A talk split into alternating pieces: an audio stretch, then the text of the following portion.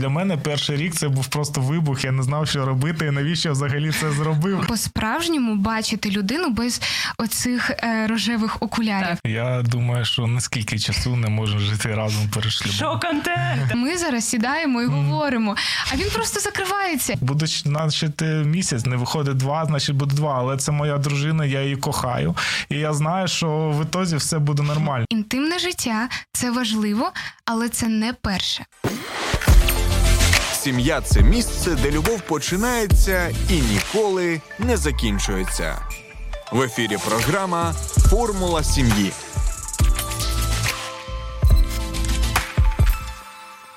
Фаза медового місяця не триває вічно. Коли пара починає жити разом, ділити хатні обов'язки, керувати фінансами і вирішувати, до чиїх родичів поїхати на найближчі свята, солодкавість може потроху зникати. І як результат, багато людей каже, що перший рік подружнього життя найважчий. Тому ми і зібрали сьогодні тут, у «Формулі сім'ї» на Радіо М, і з дуже класною сімейною парою про це поспілкуватись. Мене звати Ірина Короленко, я не одружена, тому я точно в нашій програмі не буду експертом, а скоріше навпаки людиною, яка хоче максимально повивчати чужі граблі, щоб для себе в майбутньому їй це було корисно. І сподіваюся, що це також буде корисно і для вас. В гостях у нас сьогодні Лера та Мирослав. Вони більше року вже як одружені і, до речі, ведуть блог про стосунки та не тільки. Привіт! Привіт. Як вам говорити про цю тему в прямому ефірі? Взагалі на радіо, в трансляції. Тому що ви також робите свій продукт, так? Але коли ви в ролі тих, хто відповідає на запит певний? Ну, взагалі це дуже хвилююче, тому що відчуваєш набагато більше відповідальності якоїсь. Так, ми звикли, що ми можемо все відмонтувати, вирізати, а тут є, як є. Ну, тут буде все по-справжньому, реальні емоції, реальне життя.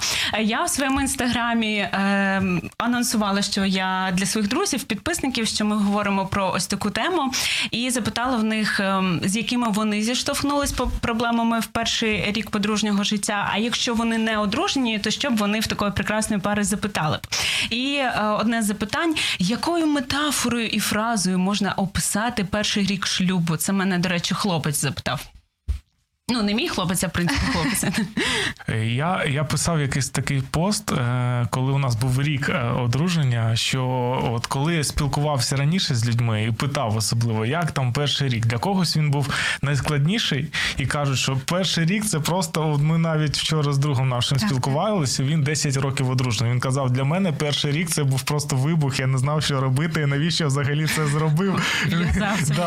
Зв'язався, але зараз це класно, 10 років. Хтось каже, що перший рік це медовий, ви просто зараз щасливі нереально, але там пройде час, ви зрозумієте, які складнощі є. Я писав, що перший рік це як випадіння молочного зуба, тобто...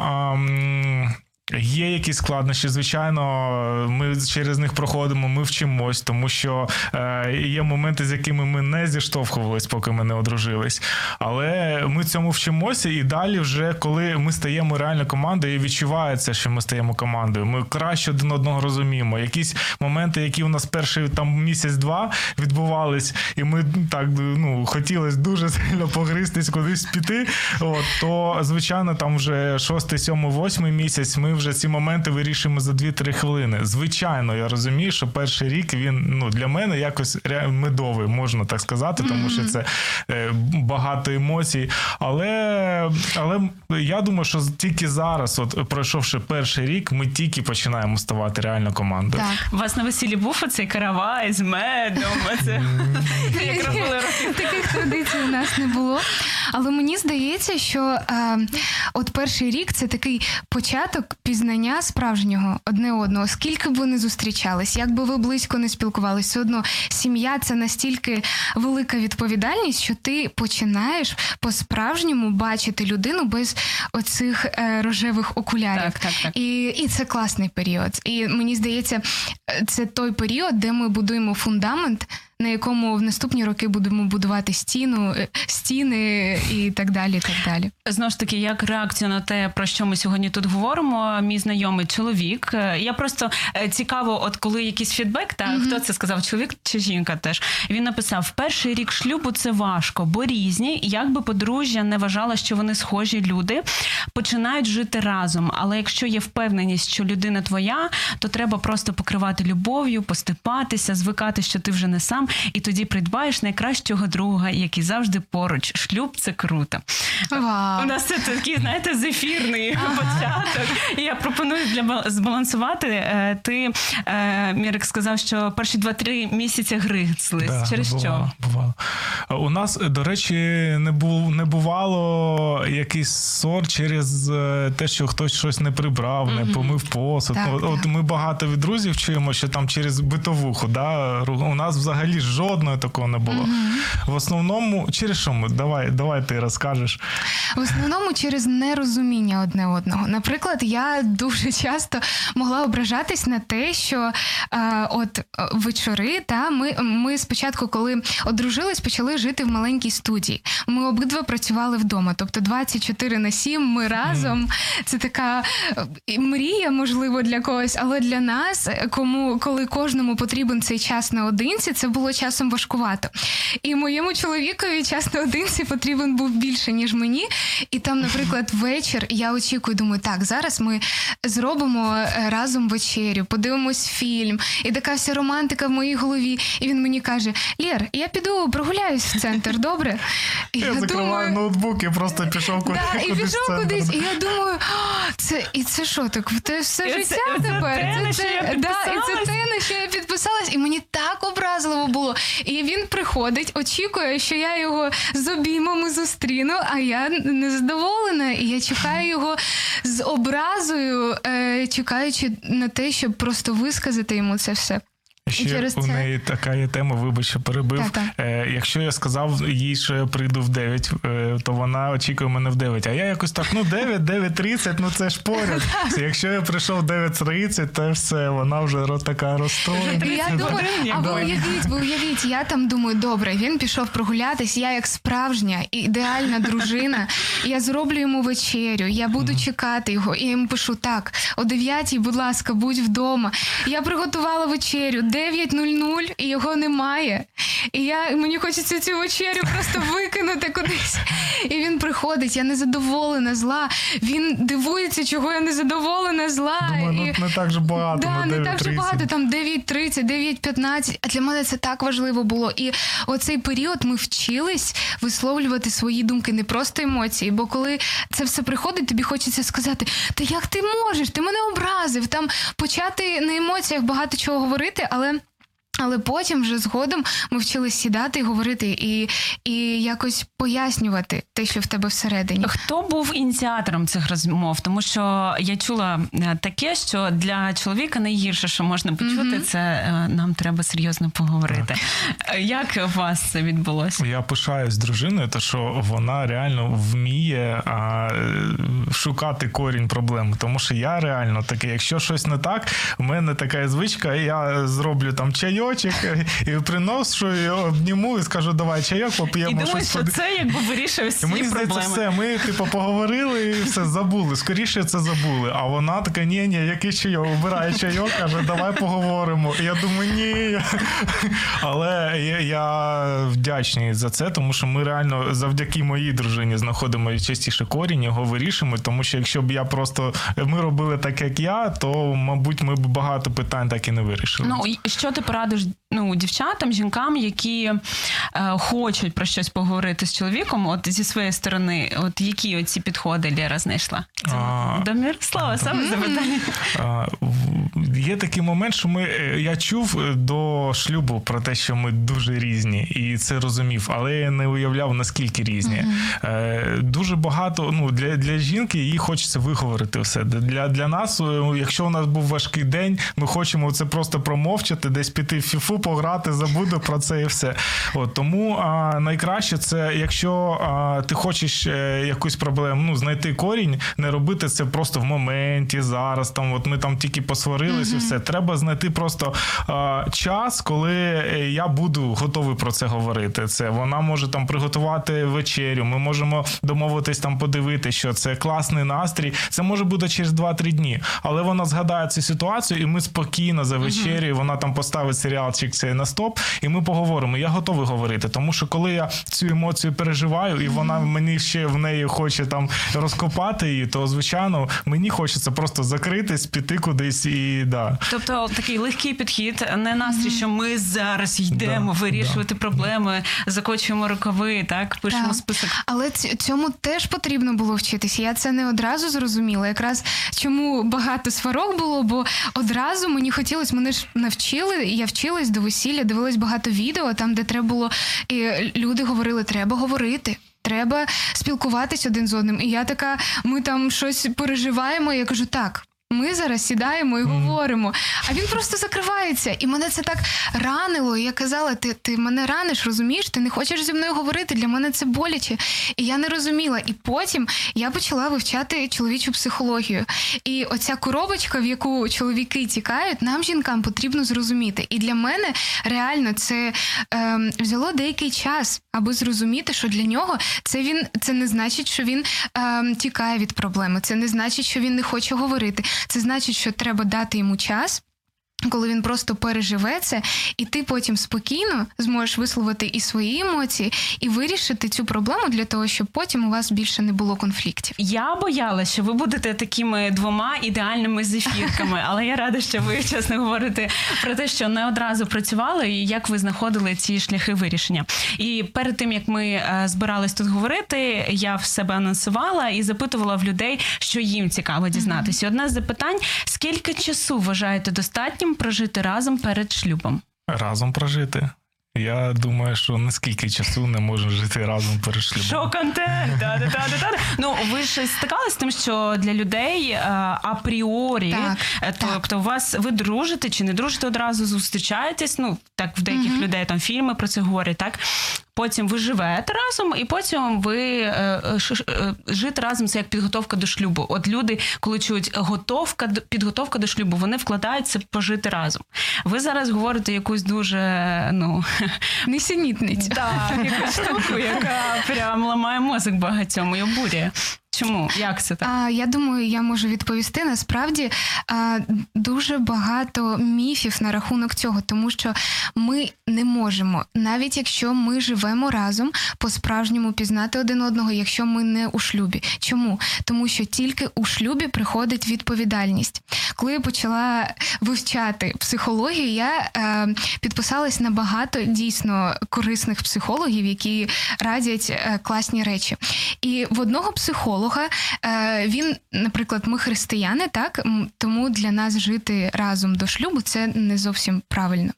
Але він абсолютно невіруюча людина, і він говорить, що життя разом до шлюбу для дівчини – це вигляд сім'ї, для хлопця – це вигляд свободи. І тому хлопець живе з розумінням, що це поки що не моя дружина, тому у нас такі відносини, ми поживемо, подивимось. Дівчина ж думає, якщо ми живемо разом, це 100% ми станемо сім'єю, і в нас буде спільне майбутнє. І я знаю безліч пар, які жили 5, 6, 7, 8, 9, 10 років разом, і вони не одружились, і навіть під час війни вони просто розстаються. І це величезна рана. Насправді. І тому я більше ніж впевнена, що пізнати одне одного до шлюбу, живучи разом, просто неможливо. Тому що це інший рівень зв'язку. Коли ви хлопець і дівчина, ви ведете себе один з одним по-різному. І коли це дружина і чоловік, це я не знаю, level up просто. Ти піднімаєшся, ваші відносини піднімаються, ти маєш оцю відповідальність один перед одним, і ти починаєш цінувати ці відносини набагато більше. Якщо, наприклад, ви хлопець і дівчина, Якщо тебе щось не задовольняє, ти можеш піти в будь-який час. Ці відносини, вони нічим тебе не зв'язують. Але якщо ви чоловік і дружина, і у вас виникають конфлікти, ви просто маєте знайти вихід, бо іншого виходу у вас немає. Твій погляд, який на це? Я 100% згоден, тому що я вже зробив вибір. І я розумію, що навіть коли у нас якісь там є сварки, у мене нема варіанту якогось кудись піти і так далі. По-перше, я і не хотів, звичайно, цього робити, але я розумію, що я зробив вибір, я одружився, це моя дружина, я повинен це вирішувати. Але я точно також можу сказати, що серед моїх друзів, знайомих, ті, хто жили там разом по декілька років, дуже маленький відсоток, 2%, мабуть, вони реально одружилися. Він зробив пропозиції через якусь там кількість років, тому що в основному вони просто розходилися. Все. Як вони говорять, ми тому і жили разом, щоб зрозуміти, що ми не створені для шлюбу, саме один для одного. Тому і треба, і краще пожити і розстатись до того моменту, як ви одружились, ніж потім розлучатись. Ось такий аргумент. Мені здається, коли ти живеш разом для того, щоб перевірити, ти постійно будеш перевіряти. І ти постійно будеш знаходити якісь моменти, в яких отут ми не сходимось. І це життя в постійній перевірці до шлюбу, мені здається, воно просто не може вивести тебе на той рівень любові, коли ти просто любиш людину за те, що вона твоя дружина чи чоловік. Коли ти віддаєш цю любов, і навіть коли ти її назад не отримуєш, ти все одно маєш віддавати її. І я думаю, що це дуже... це дуже ранить людей, коли ти живеш в постійній перевірці. Наприклад, хлопець, він же вирішує, а підходить вона мені як дружина чи ні. І дівчина живе постійно з цією думкою, що вона, можливо, недостатньо хороша для того, щоб стати його дружиною. І саме цікаве, що я бачила навіть такі моменти, коли хлопець жив з дівчиною багато років. Він зустрічає іншу, через 1.5 місяці він робить їй пропозицію, і вони одружуються. І оці 5 років перевірки вони просто забрали у дівчини 5 років життя. Ви казали, що у вас в побуті немає проблем. Одна з моментів такої так званої перевірки – це як ми будемо в попиті. Тому що одна справа – ми зустрічаємось, ми вивчаємо характер один одного, як ми діємо в різних ситуаціях. Ми можемо подивитися, як хлопець чи дівчина спілкуються зі своєю сім'єю, робити якісь висновки. Як перевірити, знову ж таки, це слово «перевірити». Бо так думає, я думаю, більшість молоді, так, що там є пару моментів, один з яких – побут. Як так сталося? Просто це у вас якесь диво, що ви так ідеально в побуті склались між собою? Чи ви якось готувались до цього, що без життя разом ви прийшли до нормального такого життя побутового саме разом? У мене просто немає проблеми в тому, щоб взяти пилосос і пропилососити, щось прибрати, помити посуд і так далі. І я навіть пам'ятаю, коли ми тільки зустрічалися, в тебе, пам'ятаєш, було дуже багато друзів і дуже багато залишилось там тарілок. І я прийшов до неї в гості, вона переживала, що я прийду, це все побачу. Але розумію, що їй одні це перемити, це 2 години треба. І я їй просто допоміг і взяв, перемив ту всю посуду. Для неї це був, мабуть, шок-контент. І тут я розрозуміла, що це він. Але я тут нічого такого поганого бачу. У нас нема такого, що дружина, вона тільки на кухні, чоловік, він іде гроші заробляти. Тобто ми навіть не домовляємось якось. Вона каже, можеш помити там посуд, я пішов помив. Вона щось інше зробила. Але у нас і нема такої якоїсь лямки, що все повинно бути ідеально чисто. Так. Мені здається, що найголовніше – це простіше відноситись до тих речей, які не мають такого великого впливу на вас. Це дуже класно. Тому що це квартира, де ви живете. Так, це ваш побут, так, це ваше життя, але якісь розкидані носки або, незаправлене ліжко, або непомитий посуд – це недостатньо важливо для того, щоб впливати на ваші стосунки, на ваше спілкування. І, як на мене, коли люди це все ставлять вище відносин, отут починаються проблеми. І я так само, ми дуже просто відносимось до цього. Ми дуже просто відносимось до побуту. Ми розуміємо, що це не саме головне. Найголовніше, аби у нас був мир між нами. Ми максимально виходили правильно з конфліктів і все. а якось побут, він просто влаштується сам собою. Хоча багато хто говорить, що обов'язково потрібно розподіляти обов'язки. Можливо, коли будуть діти, це все буде складніше, але на даний момент у нас якось все от просто полюбовно. Ми реально не домовлялися жодного разу. От у нас цей побут, можливо, це таке чудо, я не знаю для когось, але у нас жодної проблеми за ці ріки 2 місяці не було через побут, жодного. Здебільшого, проілюструємо, які можуть бути проблеми через побут. Наприклад, навіть, неважливо від статі, але умовно скажемо, що, такий стереотип, що жінка там намагається зробити затишок, а чоловік, він просто хоче, як ти казав, чи піти погуляти, розвіятись після робочого дня, чи просто полежати, щоб його ніхто... О, до речі, буквально вчора вночі я дуже, така до крику, чутлива. І в мене сусіди, я знімаю квартиру, вчора десь до 12, до першої ночі, там прям був крик з матами. І так, що ти не можеш не слухати, ти вже такий, окей, ти вже у будь-якому випадку не спиш, і ти вже переглядаєш цей серіал і для себе аналізуєш. І з того, що я почула, там було достатньо гучно, яка проблема, що вона, типова, вона йому каже, що він там щось не прибрав, а він просто хоче, щоб від нього відчепились і нічого йому не казали. І якщо не виходить ось так легко, або якщо люди легко відносяться, і там вже такі сталагміти через 1,5 місяці виростають, і там всі занадто легко відносяться. Можливо, що таким людям пораду яку б дали. Все-таки, можливо, для когось працює домовлятись, так?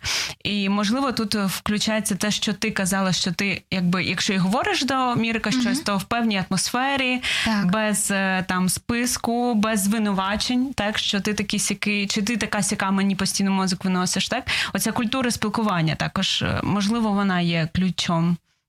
Як ви думаєте? Мені здається, що...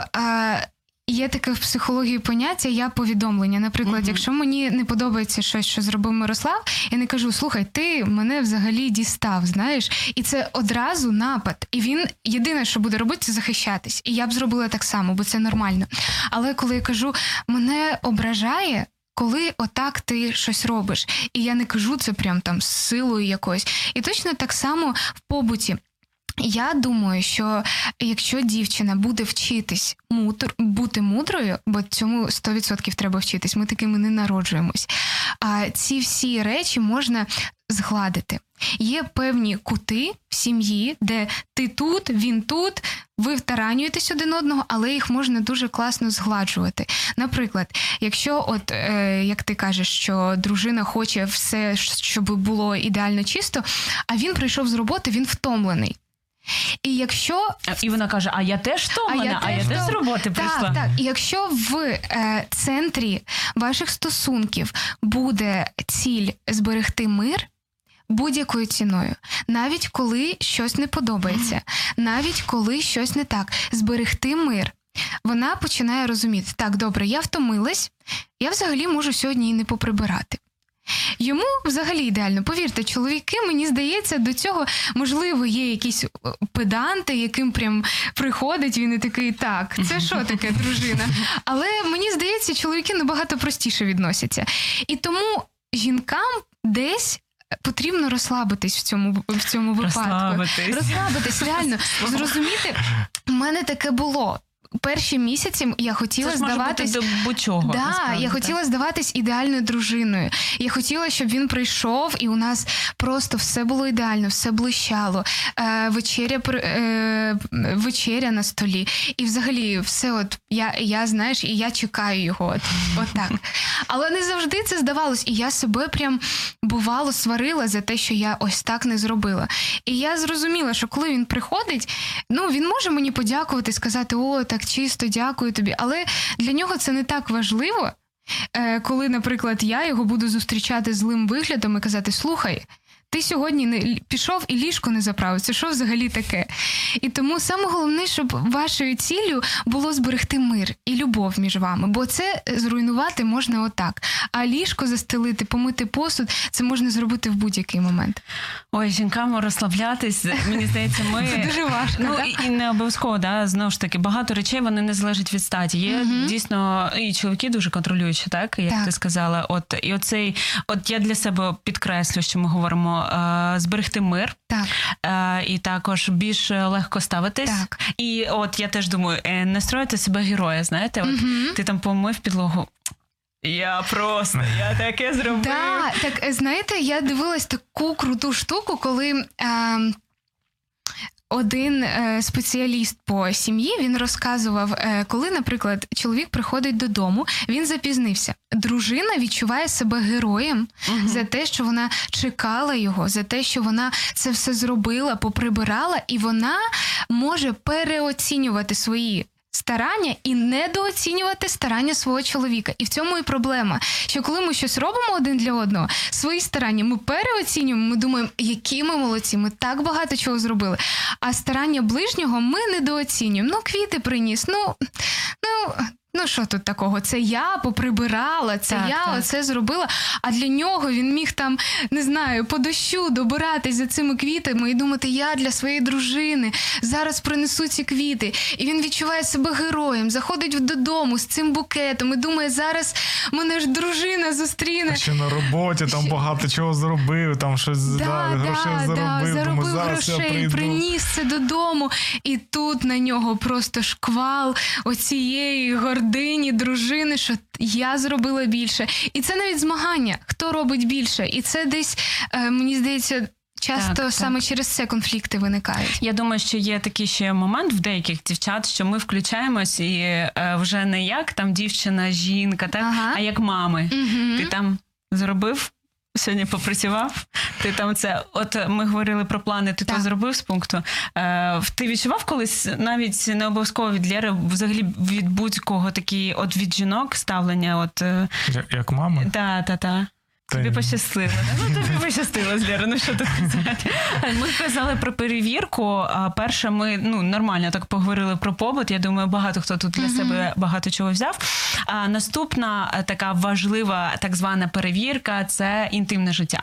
Я прям дуже багато чула таких фраз, що все ідеально, але от відбувся перший секс в пари, і ми зрозуміли, що ми не підходимо один до одного. Я чула такі.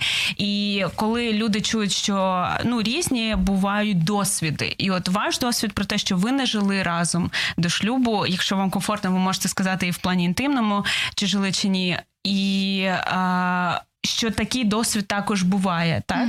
І що сказати тим людям, які кажуть, що треба перевіряти, бо там ж, щоб все підійшло,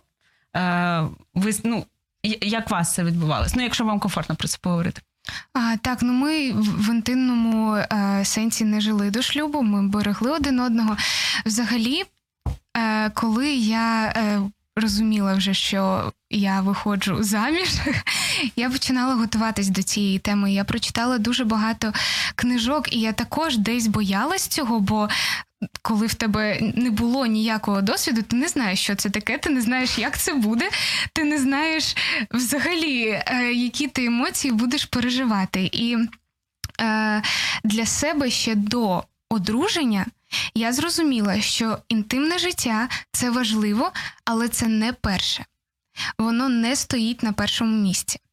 І коли ви підходите у всьому, але в цій сфері у вас є проблеми, є маса лікарів, є маса психологів, сексологів, які можуть вам допомогти. Знову ж таки, чому? Тому що родина – це не лише про інтим. Родина – це про любов безкорисливу. Це про повне прийняття один одного. І ми віримо, що родина – це набагато більше, ніж просто перевірка якась, ніж просто відносини, які можна побудувати до шлюбу, живучи разом. Це щось таке святе, що у нашому часі зараз дуже принижується. І тому, коли ціллю вашою є прожити все життя разом, І ти розумієш, що навіть в цій сфері потрібно шукати якісь компроміси. Коли одному не ок, а другому ок, вам потрібно шукати цю серединку, аби ви були щасливі до кінця життя. Ви біжите марафон, ви не біжите спринт, коли вам потрібно чим пошвидше, чим побільше все зробити. Ви розумієте, що це буде впродовж всього життя. І, звичайно, вам хочеться жити щасливим життям. І це важлива сфера, але вона не головна. І навіть коли щось не виходить у пар, або, знаєте, різна конституція сексуальна у людей, і це нормальні речі. Але якщо ти любиш свого чоловіка, і, наприклад, чоловіку потрібно це частіше, а тобі рідше, або навпаки, тобі потрібно це частіше, а чоловіку рідше, бувають різні випадки, то ви знаходите компроміс. Чому? Бо ви любите один одного. Ви не кидаєте один одного і не кажете: слухай, ти мені не підходиш, мені треба хтось інший, і йде шукати іншого. Ви розумієте, що це буде продовж усього вашого життя. Тому ви говорите, якщо обидва згодні. Можливо, у нас такого досвіду не було, але я думаю, що це правильно, і в цьому немає нічого поганого, або звертатись до спеціалістів, якщо у вас в цій сфері є якісь недомовленості, або ви не можете знайти середину для себе. Який твій підхід? Тому що, є, знову ж таки, таке стереотипне уявлення, що для чоловіків це більш важлива сфера, що йому треба частіше, швидше, що це за чоловік, який буде чекати, ми що живемо в якомусь середньовіччі, що він буде чекати, знаєте, в сутінках, до речі, є момент, там, де Едвард не захотів одружуватись на своїй оцій Белі, і він так і сказав, тому що він, як вампір, вибачте за такий приклад, хто ненавидить сутінки, але він з іншої епохи. І от вона казала, що ти з якихось доісторичних часів зараз це вже не так працює. Ви сьогодні кажете, що це може і інакше працювати. Ти як чоловік, тобі не хотілося скоріше? Навіщо чекати шлюбу? В чому прикол? Я бачив в цьому цінність. І от коли я розумів, що вона буде моєю дружиною, я її дуже покохав, і я хотів якраз, щоб все відбулося вже після весілля, хоча я знаю, що зараз це не модно і не зрозуміло для 90% людей, це як може бути, особливо для чоловіка. Але я прийняв для себе це рішення. Ми дружили десь 2 роки, так. Потім я почав, я не знаю, на українське це залицятися, але я не знаю, як правильно сказати, десь 1,5 місяці, так, і потім я зробив пропозицію, і почалась війна через 10 днів після того, як зробив пропозицію. Повномасштабна війна, так? Повномасштабна війна, і ми поїхали в село до Лєри батьків, там я з мамусею її познайомився, дуже класно, я її просто теж мама називає, до речі, мені теж це, дуже повезло. Це, до спілкування з батьками. З мамою Лєри, вона найкраща жінка. Вітання можеш передати. Я вам просто передаю вітання, дуже вас люблю. От, і ми прожили там 3 місяці. Ми були з друзями, звичайно, повна хата людей, жодних дверей. Гуртожиток, жодних дверей. Звичайно, ми спали на різних ліжках, і десь хтось теж скаже, що це випробуємо. 3 місяці, там жили разом, але в нас теж не було ніякого інтиму всі ці 3 місяці. Давай я вже, якщо ми вже тут, я думаю, цікаво буде казати напряму. Після першої брачної ночі у нас, в принципі, не вийшла, так як і друга, і третя. Другу ми взагалі провели в машині, ми поїхали в село, і нас зламалась машина, а у мене був смарт. Тобто, ти в смарті сидиш просто як в машині, ти не можеш не розкластись, нічого, це смарт. От, і я просто, я пам'ятаю, сиджу в цьому смарті, думаю, я тільки оженився, у мене брачна ніч повинна бути, що я роблю в цій машині. У нас нічого не виходило 3-й день, 4-й і місяць. Тобто, і можна про це розказувати? Вибач. Але ж, це, я думаю, цікаво. І що мені потрібно було зробити, це набрати терпіння, не ображати, не казати, так, а що таке, давай, що це, так. І я просто зрозумів для себе, я вже зробив вибір. І я розумів, що я буду, якщо не виходить місяць, буде, значить, місяць, не виходить 2, значить, буде 2. Але це моя дружина, я її кохаю.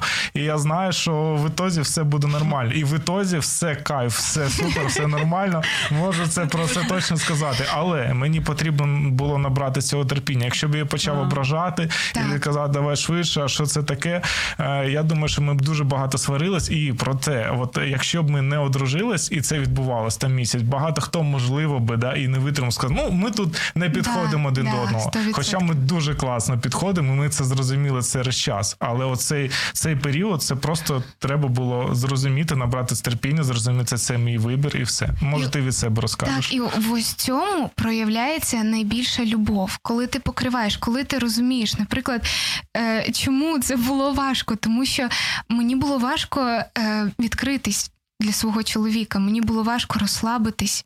Мені було важко сприймати його уже як свого чоловіка. І мені потрібен був час, щоб зрозуміти, що він поруч, він мій чоловік і взагалі, і так далі. І три крапки, так. І я просто захоплююсь своїм чоловіком, що він так терпеливо відносився. Хоча я розумію, може, з чоловічої точки зору йому було дуже важко, але він наскільки покривав це любов'ю, він не сварився зі мною, не ображав мене. Хоча я розуміла, будь-яке слово в той момент від нього в мою сторону, це був би шрам, який би, можливо, загоювався і досі. Тому що я дуже вразлива. І коли ми ще до весілля обговорювали різні питання, я йому про це сказала. Будь-яке слово, я дуже вразлива. Йому дуже легко мене образити. І через це я просто пишаюсь своїм чоловіком, бо він дуже ніжний зі мною. Якщо він десь трішки буває грубий, все, в мене ком в горлі, і мені важко потім зі своїми емоціями справлятись. Тому ось цей період, і про те, що Мирослав сказав, що будь-яка інша пара, яка могла спробувати одне одного до весілля, вони б могли сказати, слухай, ні, ми не підходимо один одному, все класно, але в цьому випадку ми не підходимо. Тому давай роз'їжджатись, і кожен буде шукати собі партнера. І тому ми зрозуміли, що це все не так. Якщо ви любите один одного, ви знайдете ці компроміси, і все у вас буде добре у всіх сферах життя. Дуже ціно. Дякую, що ви так поділилися. Тому що я, коли думала про те, про що ми поговоримо, але я навіть не очікувала на таку відвертість, тому дякую. У нас це вийшло. Я думаю, що ми потрошку вже підходимо до кінця, не можна не запитати. Я так зрозуміла, що ініціатива у ваших стосунках в такому романтичному плані все ж таки була за тобою, Мірик, так? Так. Як ти сказав, залицявся, просто таке слово якесь українське. Ми все думали, яке слово впадав за дівчинами там знаходив. Якщо знаєте, яке слово, напишіть, будь ласка. Напишіть в коментарях, як оце називається, коли це вже не дружба.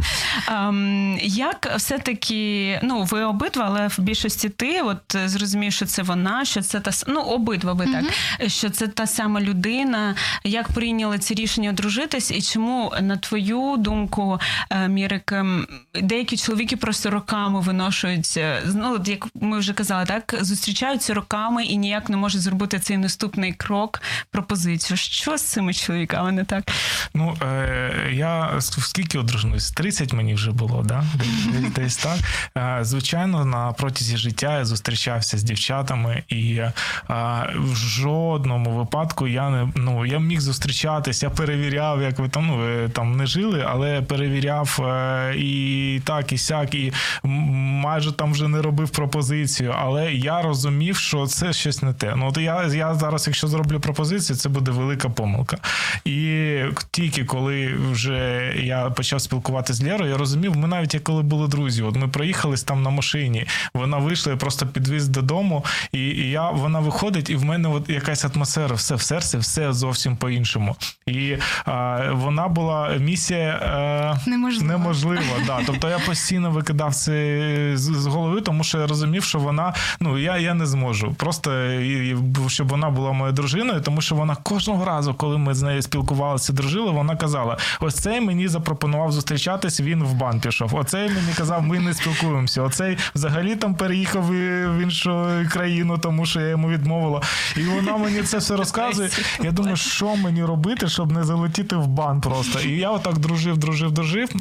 І просто в один вечір я сідаю вдома, просто аналізую свої думки. Я розумію, що в серці вона. От я просто про неї думаю, все. І я розумію, якщо я зараз не зроблю цей крок, я просто буду жалкувати все життя. Потім буду дивитися, як вона за когось вийшла заміж, і розуміти, це ж міг бути я. І що, розказувати історію про... Ну, у нас вже не так багато часу. Ну... Я... Напишіть в коментарях, чи хочете ви почути історію. О, це дійсно окрема тема, як Мирослав завоював серце Лєри, бо це гідно ще окремого ефіру. Ми, на жаль, вже підходимо так трішечки до кінця. Одне з останніх запитань.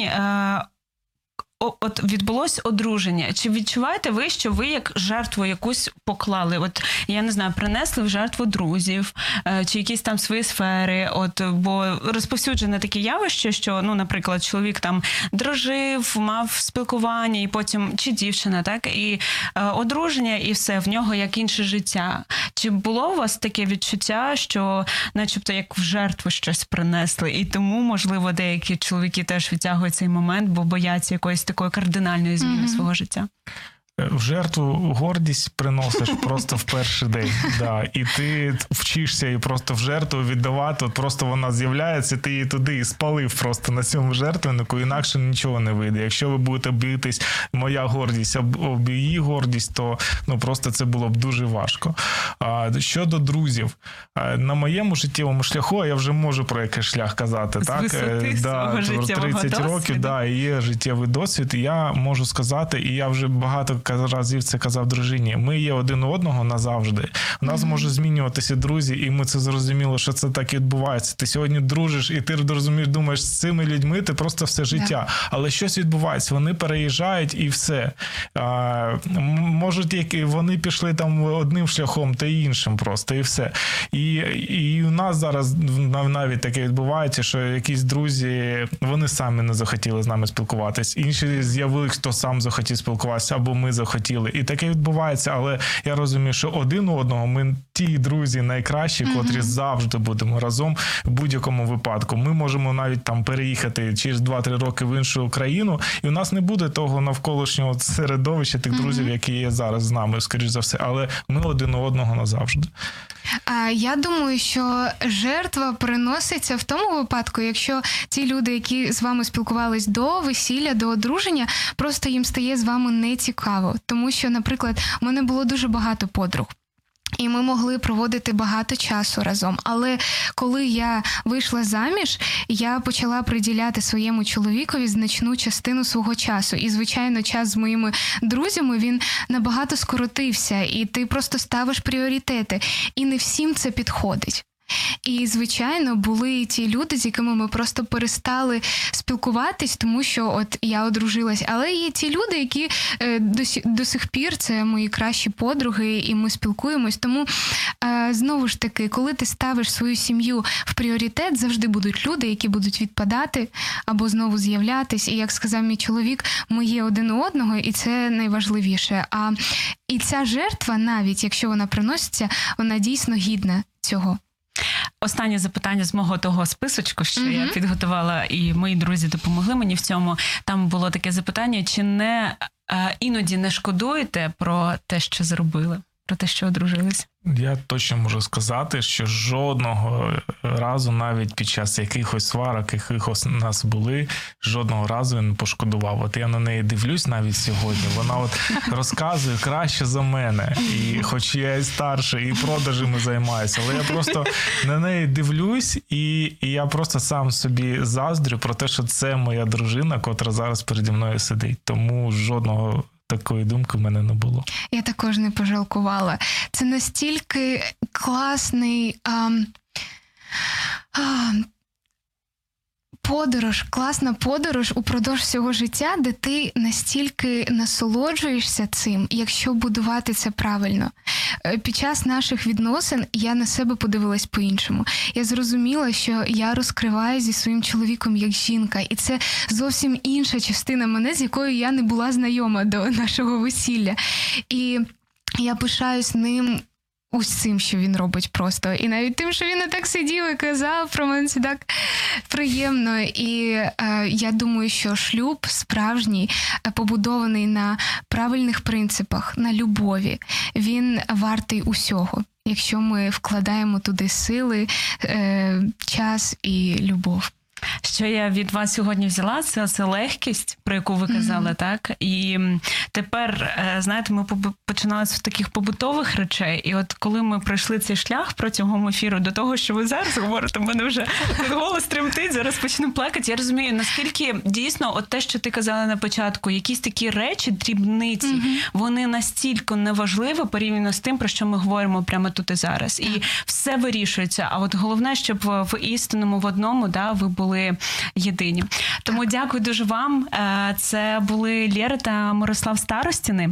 Підписуйтесь також на їхній блог. І тому що від них теж вони там навалюють дуже класного контенту. І я сподіваюся, що це наша не остання зустріч на Радіо М. Дуже дякую, що ви приділили нам час, відкрились, стали для нас такими друзями за цей короткий проміжок з нашими слухачами. Напишіть нам, будь ласка, в коментарях, якщо ви дивитесь цю трансляцію в соцмережах, що вам відгукнулось найбільше, що просто зірвало мозок, бо було про це. Дякую, друзі. І вам дуже дякую. Це «Формула сім'ї» на Радіо М. Залишайте з нами, підписуйтесь і пишіть ваші коментарі, що ви думаєте з приводу всього того, про що ми тут сьогодні говорили.